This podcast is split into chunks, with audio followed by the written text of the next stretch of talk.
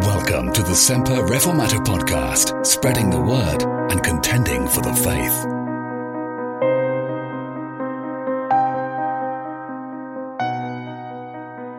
Matthew's Gospel, chapter eighteen, and verse eighteen, down to the end of the chapter. And Jesus came and spake unto them, saying, All power is given unto me in heaven and in earth. Go ye therefore, and teach all nations, baptizing them in the name of the Father, and of the Son, and of the Holy Ghost, teaching them to observe all things whatsoever I have commanded you. And lo, I am with you always, even unto the end of the world. Jesus telling his disciples, commanding his disciples to go out into the world and to make disciples. What is this passage? What is the Great Commission really about? Let's look at it for a few moments and see. The first thing is that Christians are to go in power. Verse eighteen. Jesus came and spake unto them, saying, All power is given unto me in heaven and in earth. Go, go ye therefore. It happened after the resurrection. Jesus was crucified and buried and rose again on the third day, and he is alive. And his resurrection body, he is making post-resurrection appearances around Jerusalem, and he's speaking to his disciples, and he came and he spoke to him, to them, and these are the words, the very words from the lips of our resurrected Savior. And the first thing he talks about is his power, resurrection power. Look at its source. It is given unto him. All power is given unto me. He is the omnipotent Savior, and his power is given to him as of right. We don't have that right.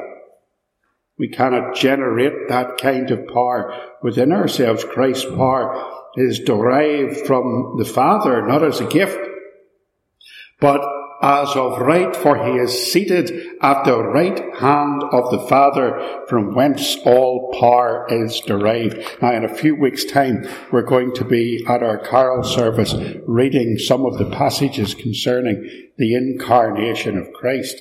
One of those is John's Gospel, chapter one, and verse one, John's prologue. And he talks about the pre-incarnate part of Christ.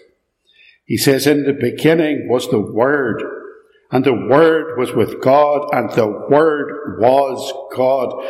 The same was in the beginning with God. All things were made by him, and without him was not anything made that was made. In him was life, and the life was the light of men. He was powerful before his incarnation. He was powerful in his earthly life, in his miracles. He was powerful in his death, for he defeated the devil. He was powerful when he rose from the dead and ascended into heaven. And he is powerful where he sits on the right hand of the Majesty on high. We have a powerful Savior. Look at the extent of his power. It is all power. It is all power universally. It is all power in heaven and in earth. It is power over all of creation. It is the power to forgive sins, no matter how deeply dyed those sins may be. It is the power to save souls. It is the power, it is the power to heal bodies. It is the power to intercede for his people. It is power to reign over heaven and earth. It is power to set up and to remove kingdoms. We have a powerful Savior who has commissioned us to go out and be his representatives in this world. Because we have that Savior, we need never be ashamed. We need never be discouraged or timid. We have a powerful risen Lord. We are his people. We're to go. The command is given to us. It was given, of course, historically to those first apostles, but for us too. We're still to go. We're to carry the message of the gospel away into the whole world, to every tribe and every tongue and to every nation and to every people. Before he rose and ascended to the Father in Acts chapter one and verse eight, Jesus says, "Ye shall receive power." So talking about that. "After the Holy Ghost is come upon you, and ye shall be witnesses unto me, both in Jerusalem and in Judea and in Samaria and unto the uttermost part of the earth." I think Christians are far too timid, too reticent to speak out. The world's not like that. There's been a development, I don't know whether you noticed this week, the Crown Prosecution Service in England and Wales has recommended to the courts, hasn't been carried in the news, of course, recommended to the courts that certain passages of the Bible should be outlawed in public. You can guess what they are. The Christian faith is constantly under attack. We shouldn't be timid. We have a powerful Saviour. We're given an instruction to go, to bear witness to him. Oh, open your mouth and speak out about Jesus. And look at the method of proclamation. It is to teach all nations. Now that's important. A number of years ago, I was talking to a pastor, one of a team of pastors leading a very large and, in earthly terms, successful church, at least in terms of money and numbers. He had a powerful church, a powerful praise band. There was drums and guitars and wind instruments, and lots of singers, and the songs and the music would go on for forty-five minutes or so, people standing up and singing and swaying about. And he told me at that meeting, he says, "You know, our church is not like your church. The worship in our church is so exciting. It's so exhilarating that it's easy for people to get saved." That's what you call easy believism. But that's not what Jesus is commanding here. Christians are not commanded to be exciting or to have innovative worship. We are to teach. And that requires a steady diet of Christian doctrine week after week after week. As Isaiah said in Isaiah twenty-eight, precept upon precept, precept upon precept, line upon line, line upon line, here a little, there a little. That's how we are to teach people. Slow, steady, methodical, doctrinal instruction. And that's what we're to do here. The word teach in the Greek here is derived from the word mathetes, means disciples. Literally, it would say, "Go ye therefore and disciple." Make disciples. The Amplified Bible puts it like this: "Go therefore and make disciples of all the nations, helping the people to learn of me and believe in me and obey my words." We're to go and we are to teach in the name of the mighty Saviour of mankind. And so make disciples, new disciples, who will learn about the Saviour, who will know what he has done for them, who will believe in him and trust him, and in response to his love will follow him. Christians are to go in power. But then Jesus says, "Go ye therefore and teach all nations, baptizing them." Baptism comes after teaching. We're to teach people first. Look at Christ's formula for baptism. He tells us here we're to baptize them in the name of the Father and of the Son and of the Holy Ghost. This is the words, the exact wording of Christ himself. I want to look for a wee moment at something that happened in the book of Acts, which we will have studied before some years ago. But look at Acts chapter nineteen and verse one. And if you've got your Bible still open, turn to that, because this is an important passage. I want you to see a historical event that occurred. Acts chapter nineteen and verse one. And it came to pass that while Apollos was at Corinth, Paul, having passed through the upper coast, came to Ephesus. Finding certain disciples, he said unto them, Have ye received the Holy Ghost since ye believed? And they said unto him, We have not so much as heard whether there be any Holy Ghost. And he said unto them, Unto what then were ye baptized? And they said, Unto John's baptism. Then said Paul, John verily baptized with the baptism of repentance, saying unto the people that they should believe on him which should come after him, that is, on Christ Jesus. When they heard this, they were baptized in the name of the Lord Jesus. And when Paul had laid his hands upon them, the Holy Ghost came on them, and they spake with tongues and prophesied. Now, there are some people in the fringes of evangelicalism who will tell you that you are to baptize people in the name of Jesus. And they use that verse, that text, as their proof text. There's people here in the town of Ephesus who had been baptized only with John's baptism. These believers had no assurance that they were saved, that the Holy Spirit was dwelling within them. They had no indwelling presence of Christ. They'd never even heard of the Holy Spirit. So that when they heard the gospel and when they believed, Paul rebaptized them. It's the one single incident of rebaptism in the whole of the New Testament, and it's not a precedent for us. Acts is a historical book in context. It is telling us what was done, not what we must do. And so they were baptized previously in the name of John, with John's baptism. But that baptism wouldn't have been using the formula, we baptize you in the beautiful name of John the Baptist. It would have been simple baptism for repentance.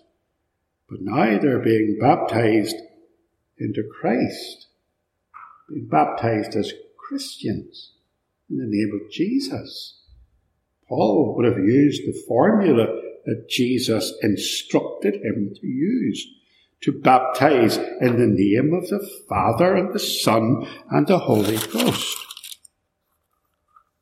So we have this instruction that we're to baptize We're to baptize in the name of the Father, the Son, and the Holy Ghost, and we're to be obedient. So what is the purpose of baptism?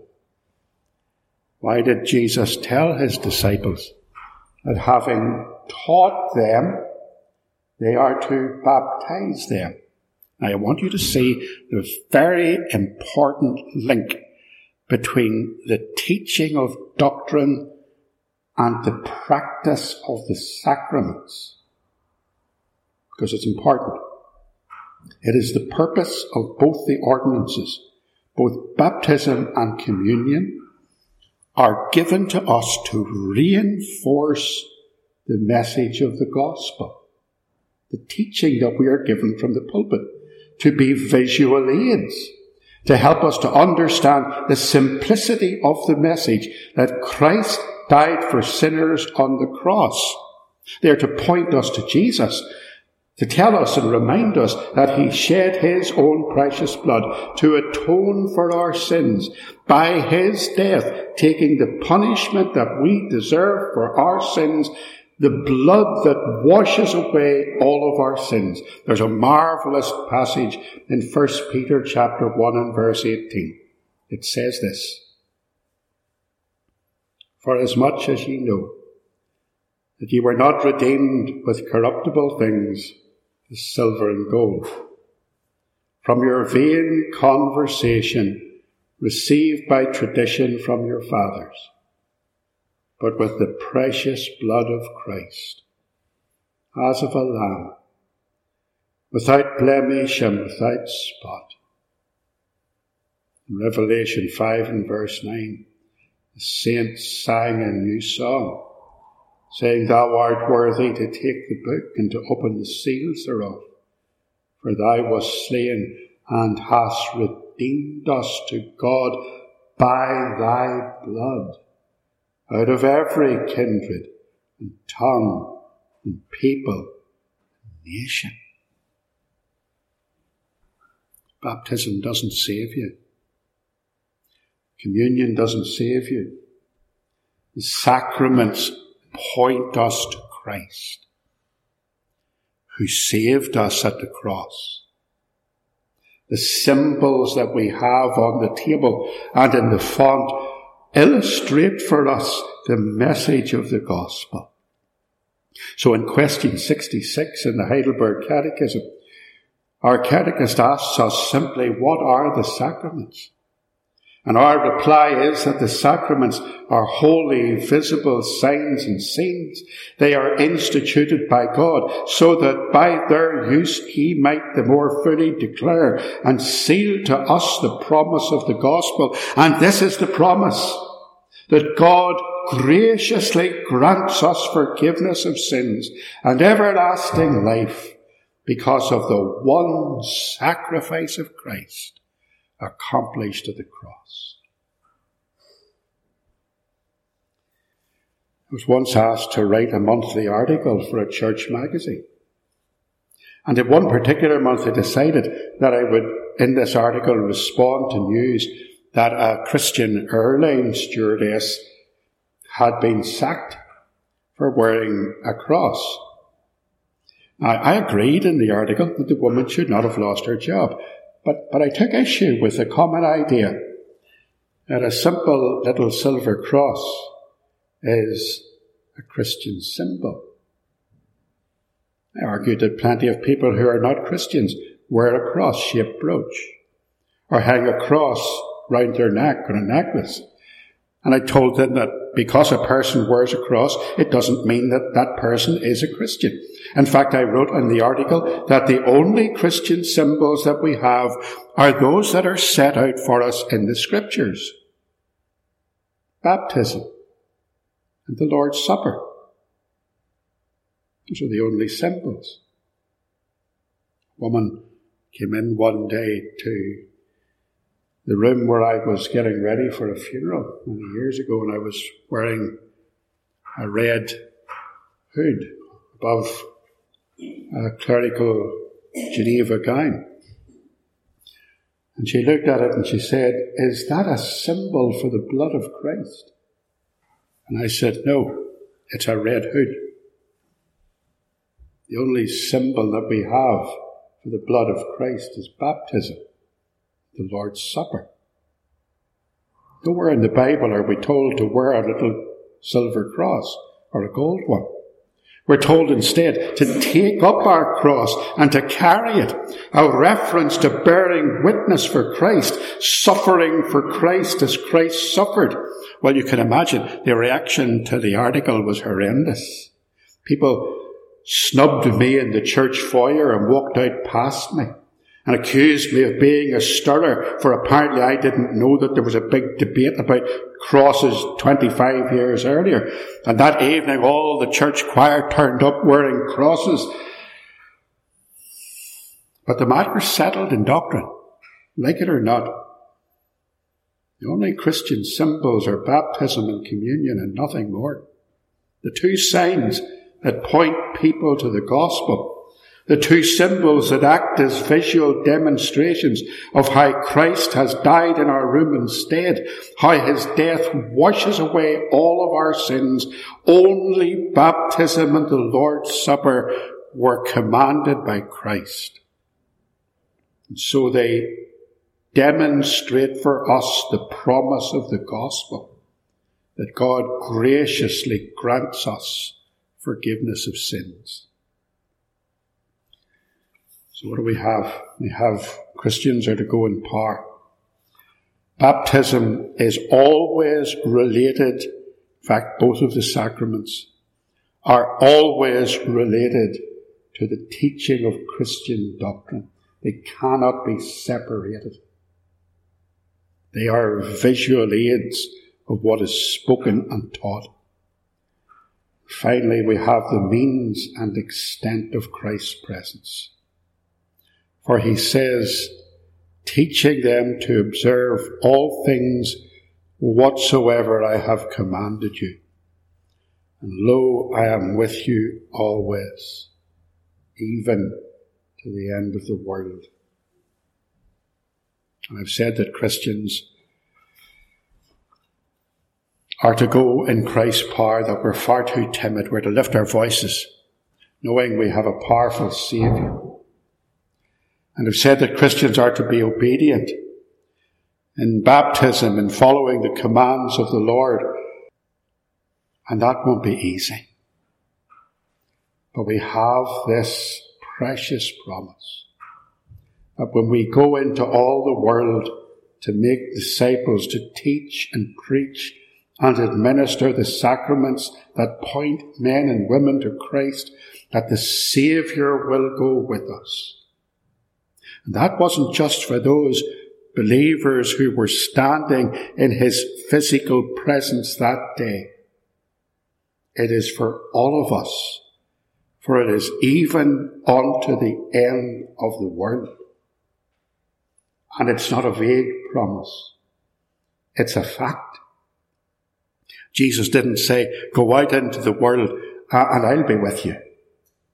He made it more positive than that. There was no doubt in their minds. He said, I am with you.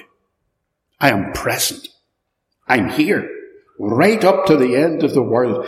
It's now a spiritual presence, but Jesus is every bit with us, with his church, with his believers, as he was in those days when he stood in a physical presence with those first apostles. John chapter sixteen and verse seven, he says, it is expedient for you, it is good for you, that I go away. Because he sends us his Holy Spirit and his presence with us through the presence of God's Holy Spirit. And before we finish, and we are finished, but just in a final confirmation of what he's saying, Jesus finishes this commission with the word Amen. It's not a perfunctory, obligatory end to a prayer or a sermon. It's more than that. It's the divine imprimatur on this charge, this commission. It will be so to the end of the world.